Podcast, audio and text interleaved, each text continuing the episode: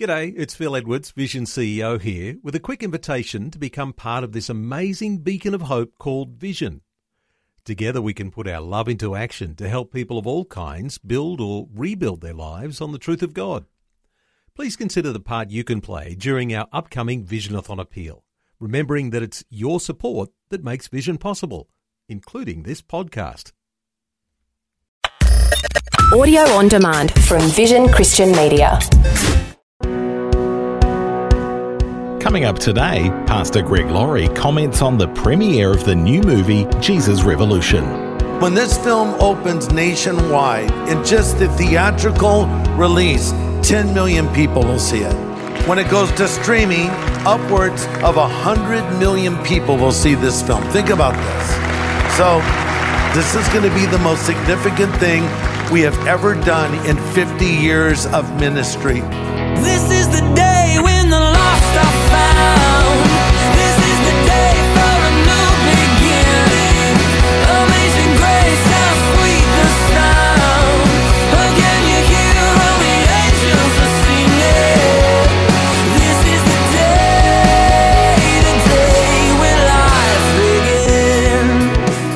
last great spiritual awakening came in the late 60s and early 70s. It was a time of turbulence and upheaval, a time of uncertainty and angst. People were looking for answers and hope. The Jesus movement was a time when many people found that hope. And today, on A New Beginning, Pastor Greg Laurie describes how the new movie Jesus Revolution can provide the same answers and hope for a troubled generation.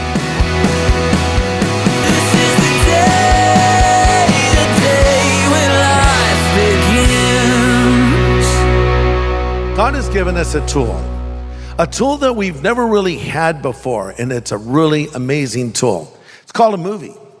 And uh, Jon Erwin, who's become a good friend of mine, came to me around seven years ago. He's in his 30s. He's a great filmmaker. He's made films like I Can Only Imagine. How many of you have seen I Can Only Imagine? Great film.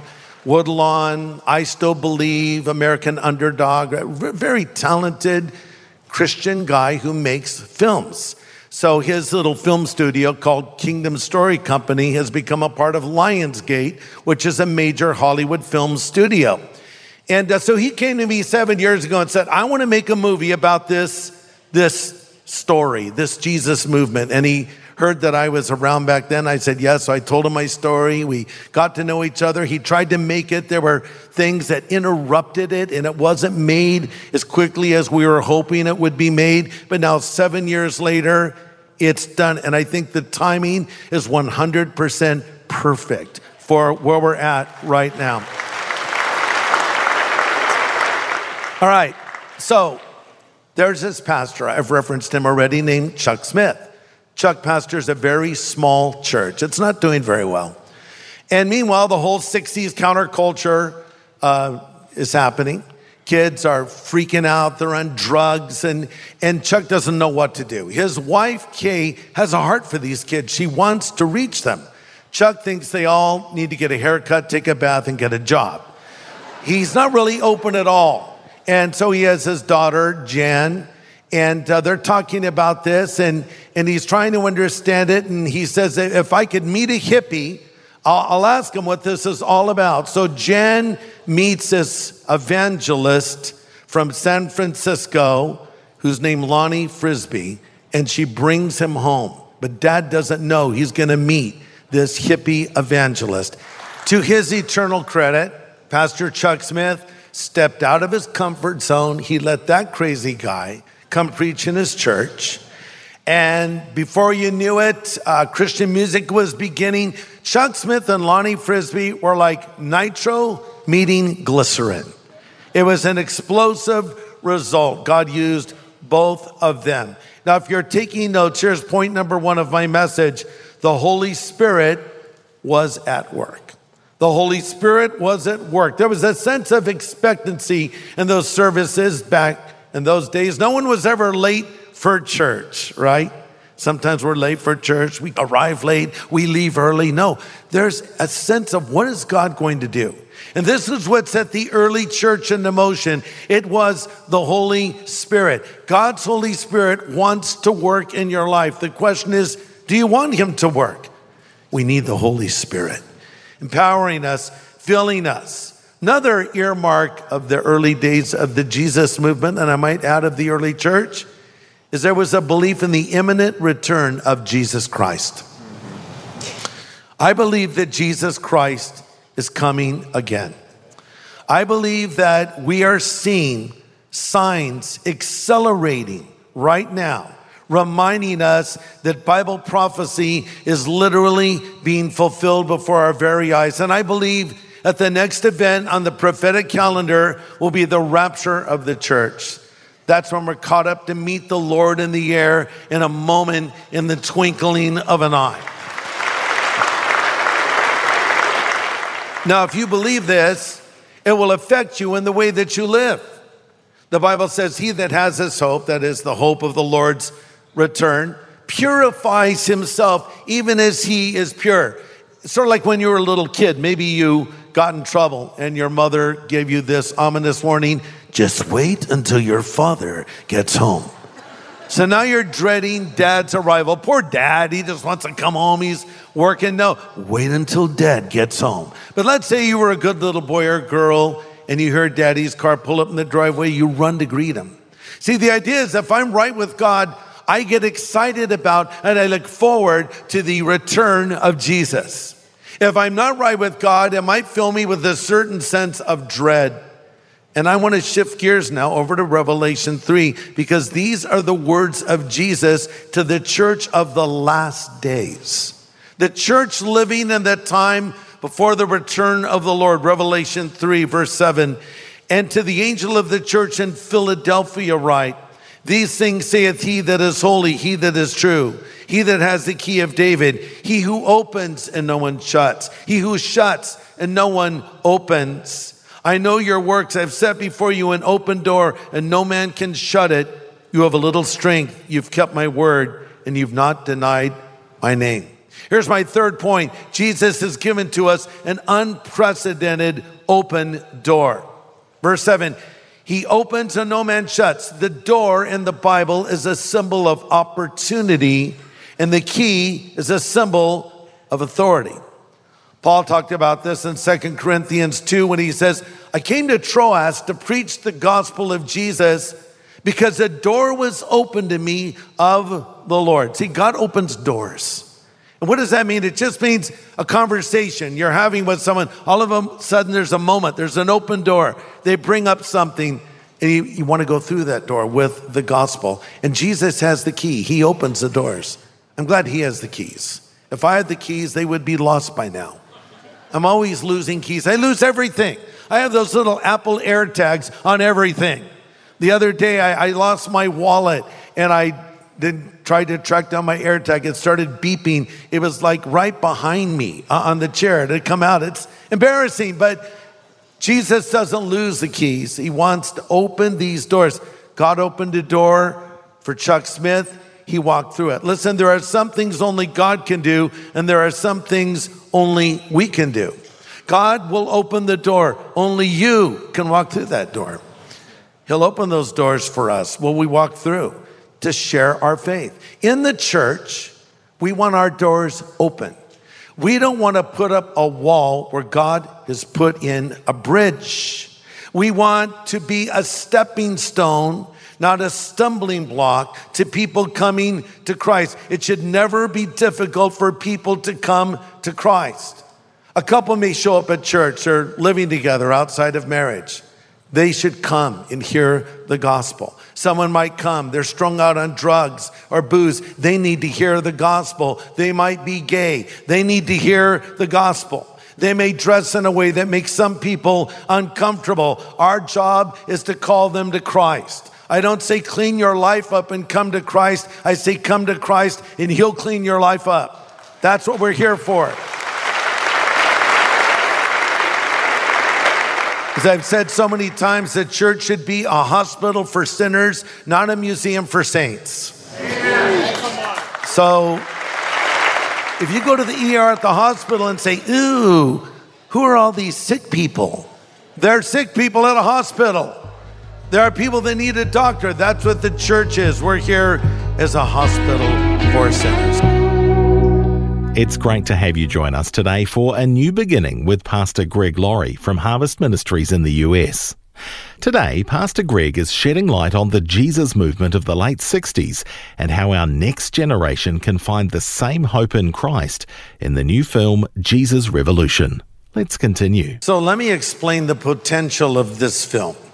So it has taken us 30 years plus to reach 6 million people in live attendance at Harvest Crusades. I mean, that's pretty amazing, right?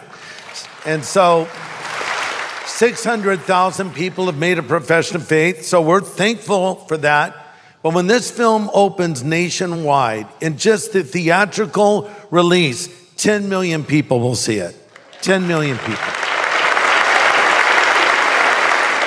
And then when it goes to streaming around the world, upwards of 100 million people will see this film. Think about this. So, and also at the end of the film, there'll be a number on the screen that people can call for spiritual help.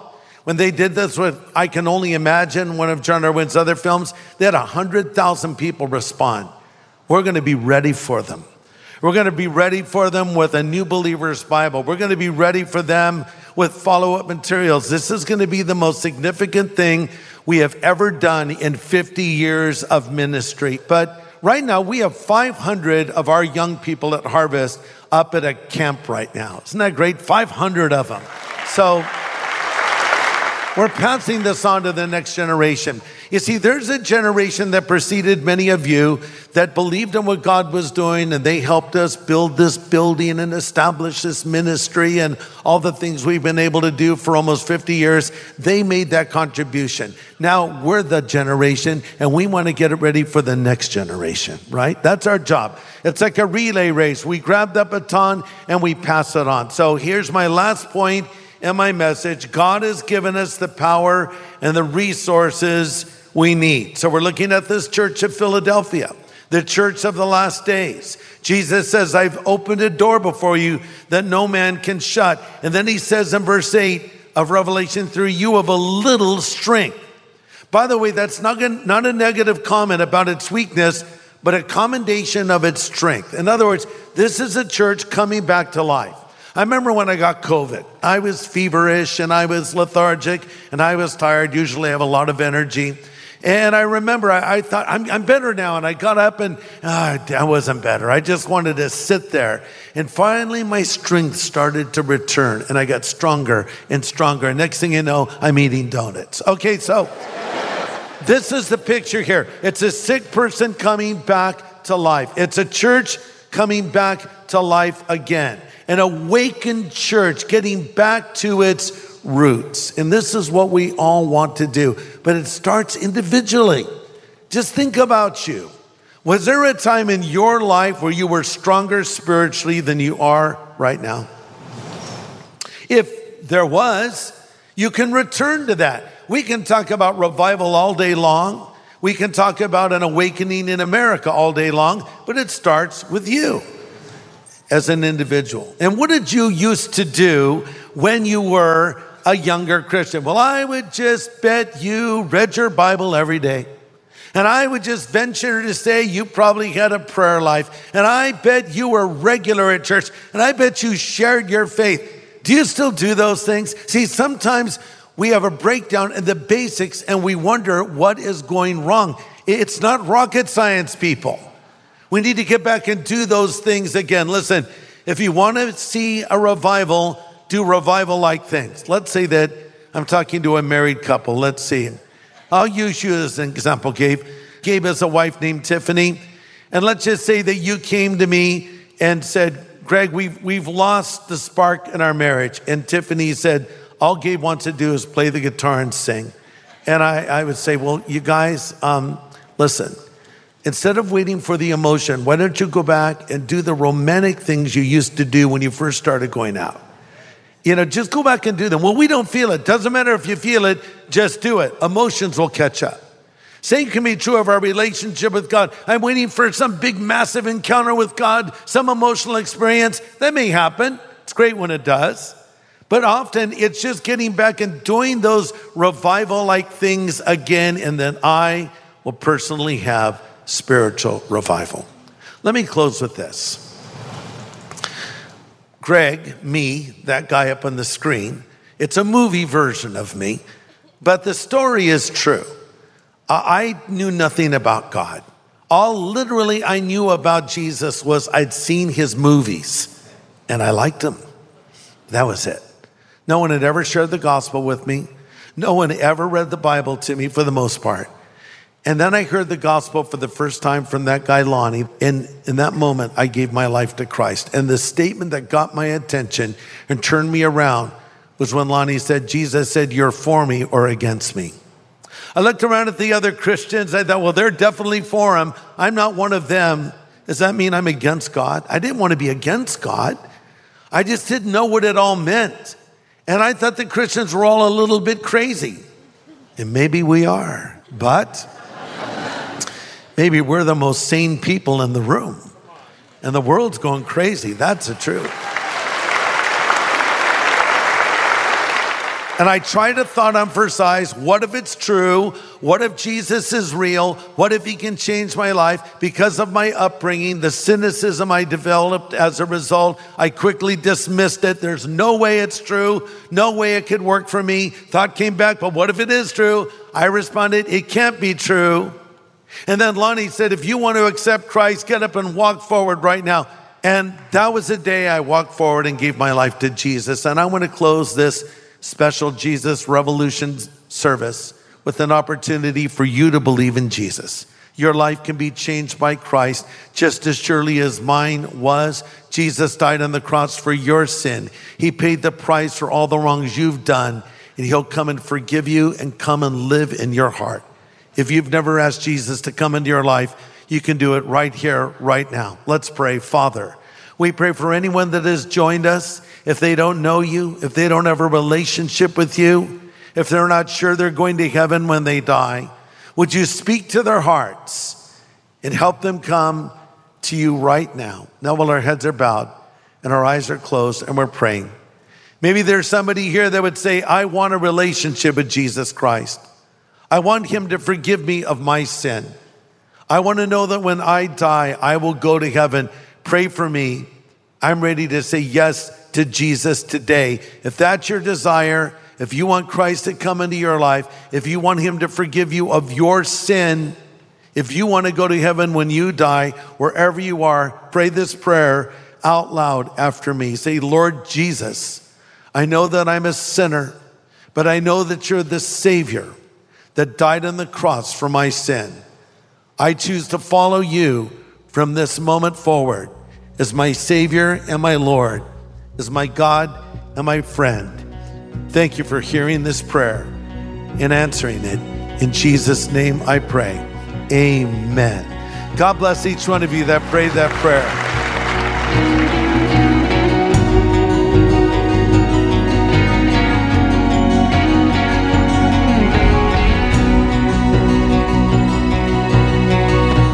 An important prayer from Pastor Greg Laurie today here on A New Beginning. And if you've just prayed those words and have meant them sincerely, well, first off, we want to welcome you into the family of God. And then we want to help you get started in this new life of faith. We'd like to send you something called our New Believers Growth Packet. It's free of charge and it'll help answer your questions and begin to build a strong foundation for your faith. So get in touch and ask for the New Believers Growth Packet when you call 1 800 Pray For Me. That's 1 800 772 936. And the team would love to pray with you too. That number again 1 800 772 936. Next time on A New Beginning, join us as Pastor Greg launches a new series examining the practical lessons to be learned by an inspiring study of the life of King David.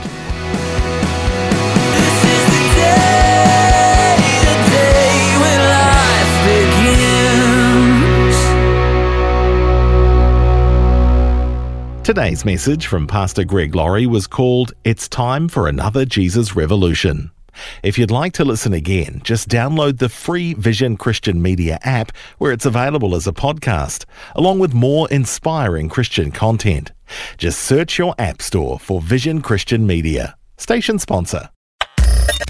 Thanks for taking time to listen to this audio on demand from Vision Christian Media.